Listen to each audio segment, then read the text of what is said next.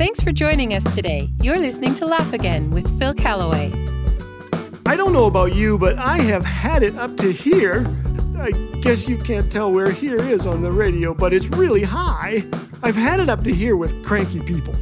Actually, most listeners are so gracious with their responses to this program, so I shouldn't talk about the 1%, but allow me to. I decided to survey 100 gracious folk asking where they encountered the crankiest people. So this isn't exactly science, but I know you'll enjoy their responses. One said, I encounter cranky people on surveys. Thanks a lot. Five said, at church. Two were pastors. Here were a few common places doctor's offices. One said, My doctor has a cranky receptionist. She's a great motivator to remain healthy. Government agencies, Disneyland, which I thought was the happiest place on earth. Here are random comments. My husband is cranky before his morning coffee. Reminds me of the joke, Did you wake up grumpy? No, I let him sleep in. Another said, When I run into them with my car. wow! I serve hospital food, said another, so I know grumpy people. One said, I'm a retail worker. We encounter them every day. Folks really need to demonstrate more love, grace, and charity in their daily lives. Here are the top 10 places we encounter grumpy citizens comments posted online, work, anywhere there's a lineup, restaurants, at home, traffic jams and stoplights, grocery stores. One said yesterday a lady slowly counted her change, then couldn't find a coupon. People were glaring at me, thinking I was the reason the line wasn't moving. And the second one is border crossings. And the number one place folks say they encounter cranky people airports. During COVID, we didn't travel so much, but we're at it again. You'll find some great people while passing through security. They make passengers smile, compliment a traveler's luggage, laugh when they get a chance, but they're not the norm.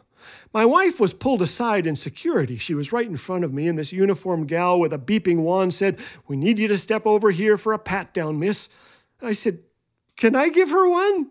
this did not go over well in that humor free zone. But you know, we need to laugh. Airport traffic is on the increase. China ranks the worst.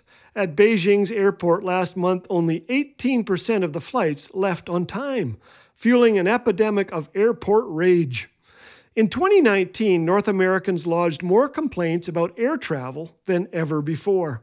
Delays, smaller seats, canceled flights, missed connections, higher ticket prices. No wonder they call an airport a terminal. On a recent flight, I was sharing a row with a cat, and uh, we were badly delayed, both of us. People were grousing all around me. As this silver bird lifted off the ground, a little kid yelled, Mommy, we're flying!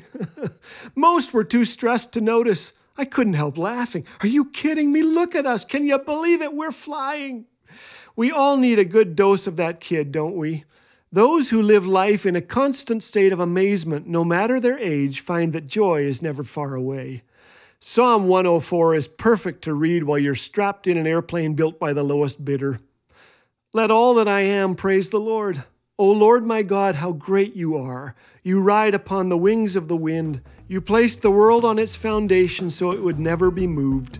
I will sing to the Lord as long as I live. May all my thoughts be pleasing to him, for I rejoice in the Lord. Next time you're on a flight, remember those words, then pinch yourself as you take off. Turn to your neighbor and say, Hey, look, we're flying. Has Laugh Again impacted your life? Or you know someone who's heard a word of encouragement at just the right time? If so, maybe you'd consider becoming a monthly partner.